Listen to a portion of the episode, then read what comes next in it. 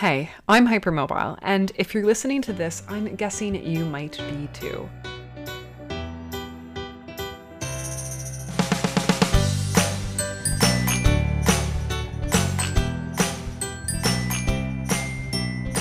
Hello, my name is Alex and I'm your hypermobile host, and today's topic is talking with doctors and other healthcare providers. As many of you I'm sure will know, there are a lot of issues facing the healthcare system today, and, and this is true regardless of where in the world you are, and I can say that because I work remotely with patients worldwide. Navigating the medical system is challenging at the best of times, but lately it's been even more challenging given some of the current issues facing it today. This includes things like aging populations that are placing extra stress on the system, insurance issues, especially in America, which cause a lot of problems when it comes to doctors being able to treat patients the way that they want to in those types of situations. There are issues again with funding. There are issues on top of issues here, okay? Uh, doesn't mean there's not bright spots. I don't want people to think like I'm just here ripping on doctors or being really critical. There are so many amazing and wonderful things that happen every day in every healthcare system probably, but the unfortunate reality is that there are currently a lot of problems which end up harming patients, especially hypermobile patients or people with less understood issues. So today I'm giving all my hypermobile listeners my tips and tricks to help you feel good about your next medical appointment. So firstly, be aware that you'll be dealing not only with the healthcare provider in front of you, but also with the system. And to use an analogy, I want you to think of the legal system. So the legal system is complex, it's multi-layered, it's uh, labyrinthine, and it, it is confusing to navigate. And you would never, ever probably, or at least I know I wouldn't, try to navigate the legal system without hiring someone as my legal representative, because I would assume, quite rightly, that the legal system is complicated and I do not have the knowledge to navigate it successfully. I find it so interesting to think about how we just expect patients to navigate the medical system with no real medical knowledge, medical training, uh, any type of like, you know, biology background or physiology or whatever. We have people who are very, and obviously it can vary, by the way, I just want to say there are some expert patients. Some some patients know more about some things than me, and there are a lot of healthcare providers who I end up seeing as patients. So like, again, this is not everyone, but we often have people who are uneducated and quite vulnerable dealing with a system. And this creates a huge power dynamic that can be very problematic in terms of patient outcomes. The problem we also face as well is sometimes there will be wonderful, amazing healthcare providers who want to help patients and give them the best possible clinical experience, but they can't because of the system, because of the, maybe it's the appointment length. It doesn't allow the time for an appropriate assessment. So it's a system that's unfair to the G P and unfair to the patient. It's just a bad situation. We can't change the system at this moment in time. And I want to focus on what you can do given how the system is, okay? But just be aware that that's what you're dealing with. Of course, sometimes there are some healthcare providers that aren't that nice. And if you have that added on top, then that causes further problems as well. I want you to also think of what you're trying to achieve. And again, this is hard to do if you haven't had support in developing an understanding of the healthcare system or in becoming a body literate patient. And these are things which ideally healthcare providers will help patients with. But if you go into the appointment and you know, okay, I'm I think I might have hEDS, and I actually looked up the diagnostic criteria and I'm going to bring them into my doctor. And the thing is here, you, you need to stress, like, you're not pushing for a diagnosis in the sense of being like, I'm going to force you to diagnose with hEDS, but you're saying, hey, I think this is going on. Here's the diagnostic criteria. Could you please look at this and give me your expert opinion? Because that's what good healthcare should be at the end of the day. It should be a collaboration between the healthcare provider's, hopefully, expert opinion and the patient, who is hopefully able to communicate clearly about what they're experiencing.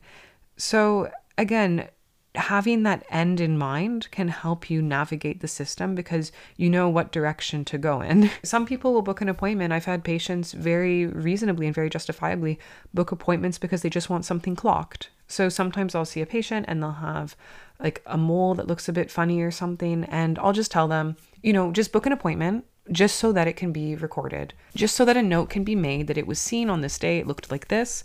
And when you go to that appointment, ask your healthcare provider, say, hey, I'm a bit worried about this. I expect that you're going to say it's nothing, but at what point in time should I come back and what should I keep an eye out for if it changes? So it's it's looking for those changes over time. I think sometimes that can be a really um, useful thing to think about when you're booking an appointment. Additionally, patients often book appointments because they're hoping for a referral for further testing. The unfortunate reality is that some testing is just very, very inaccessible in certain healthcare systems. So sometimes it can be helpful just to have a really frank conversation with your doctor and say, hey, this is the testing, like from what I've read or from people I've spoken with that I think I would like to try and get. Is it possible to do any of this with you? And if I can't do this stuff with you, do you have any advice on how I can do these other tests, or do you think I even need them or would benefit from them? Can you give me your opinion on that? And I think those are all totally okay questions to ask your healthcare provider. My third tip is to move laterally if you can't make progress. So sometimes, unfortunately, patients will be seen, typically it is a G P, but they'll be seeing a healthcare provider.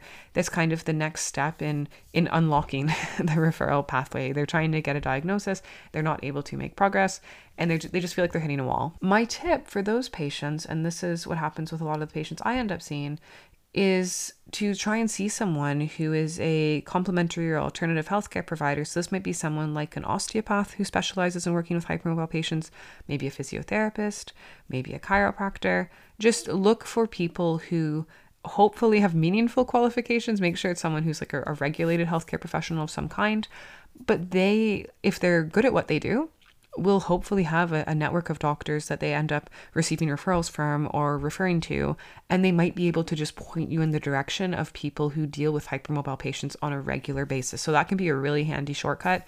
So again, move laterally if you can't make progress up, okay?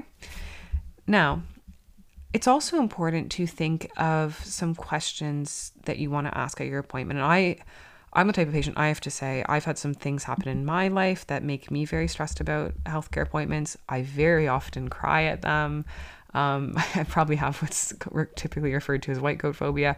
I do not do super well at medical appointments. So don't feel embarrassed if you're the type of person who has to make a list or who has to go through rehearsals. I used to rehearse talking because I would get so stressed about communicating at a medical appointment.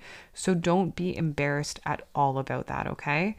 And um, hopefully, if you can find a buddy to bring with you, that's a really big tip of mine, is always, always bring a buddy if you can, because it really does help to address the underlying power imbalance.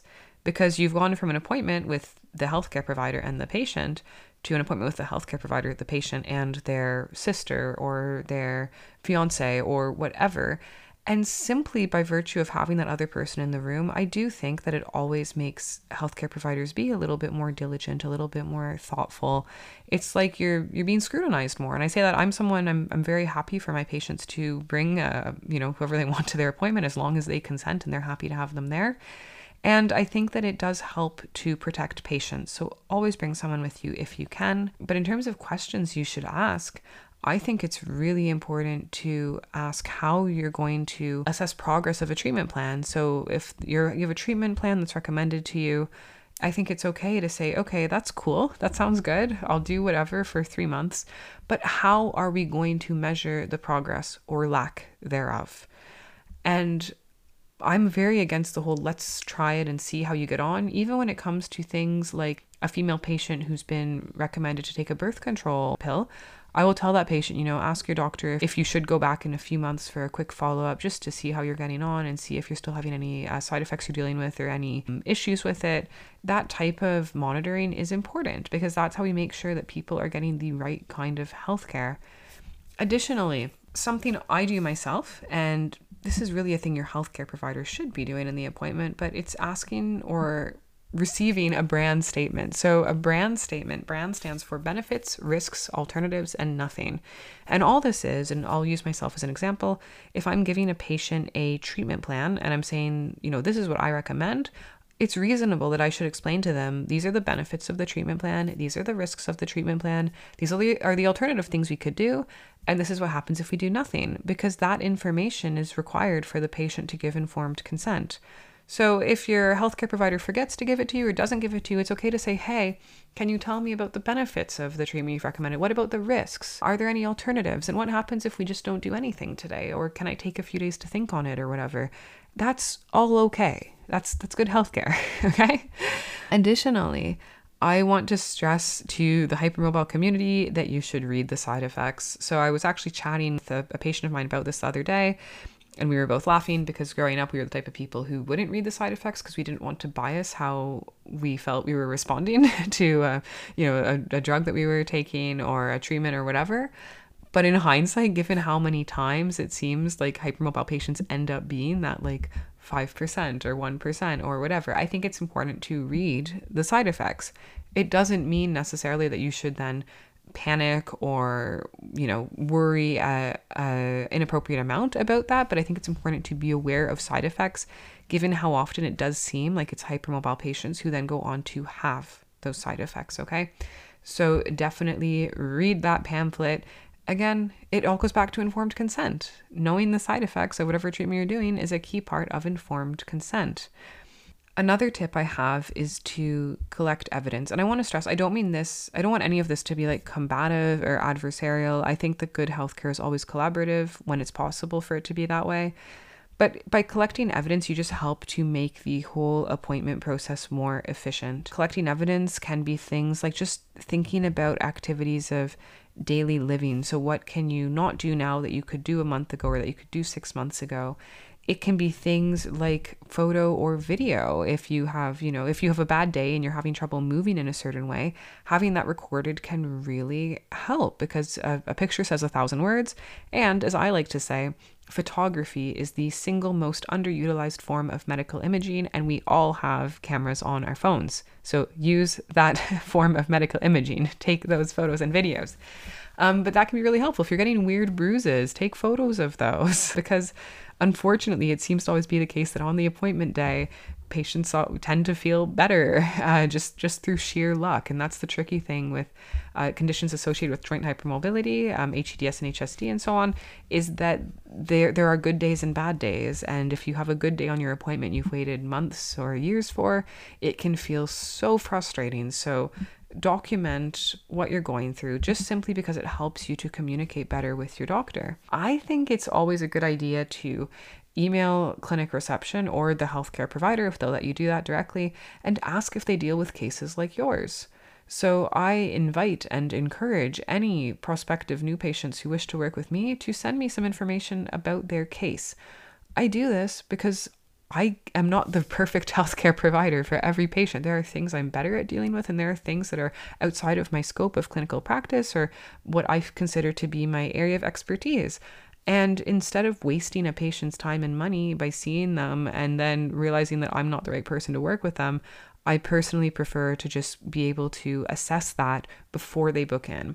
So I think it can be a very good sign if you email a clinic and say, hey, um, here's a, you know, write a quick paragraph about kind of your, your main issues and what you're hoping for help with, and then see if they say, yeah, that's something we deal with, or no, that's something we don't deal with. Um, go some, go see, go to another clinic. Hopefully they'll give you a recommendation, but I'm a big fan of shooting off a quick email or even doing a quick phone call if it's possible. And reiterating my earlier tip I gave about bring a buddy, bring a buddy and put them to work. Make them take notes for you. It can be really hard being a patient. I know I struggle when I'm a patient. I don't remember anything when I'm at a medical appointment. And that's why it's so helpful to have someone there taking notes for you. And maybe even if you've written some questions out in advance, they can make sure that you remember to ask all your questions. They are your extra brain for the appointment. So use that buddy. And again, just ask people. I've gone to appointments with friends. I've had family members come with me. Like, just always try and bring someone if you can. I think it can really make a big difference. My final tip is to bring the twenty seventeen H E D S diagnostic criteria printout with you. I'll try and link it in the show notes. It is a single page piece of paper. And although, um, so the Ehlers-Danlos Society, they produce a lot of great resources, and they have their G P toolkit, which is fantastic. There's so much information in there. And if you are lucky enough to have a G P who really wants to learn more about E D S, then they're going to love that. It's, it's excellent. However, Many G Ps right now, I think, will feel overwhelmed if they're given a link to that page because there's so much information there. So I think it could be much easier in some ways just to literally bring the printout of the diagnostic criteria with you. In the event that you don't have H E D S, say they are able to quickly read through the form and they say, look, this is not you and these are the reasons why, at least it gets that conversation going. And it shows the G P that you are a, a patient who's motivated and you're a patient who is curious and you're, you know, you really want to feel better and you're trying to figure out what's going on. So I can't see how it would be anything but a positive interaction. I know some people will be worried that their doctor will feel like they're telling them what to do. And maybe there are some, unfortunately, some healthcare providers who will feel that way and respond negatively. But in the event that they do, you've kind of done yourself a favor in a way because you've demonstrated to yourself very quickly that they're probably not healthcare providers who will be able to help you. You need to just like cut them away. You need to, you need to remove yourself from their care if it's possible to find someone who's willing to work with you in that collaborative, solution-oriented type approach that I'm a big fan of. I hope you found this helpful. I hope you have at least one tip that'll make a difference at your next appointment. And I look forward to having you join me for episode three.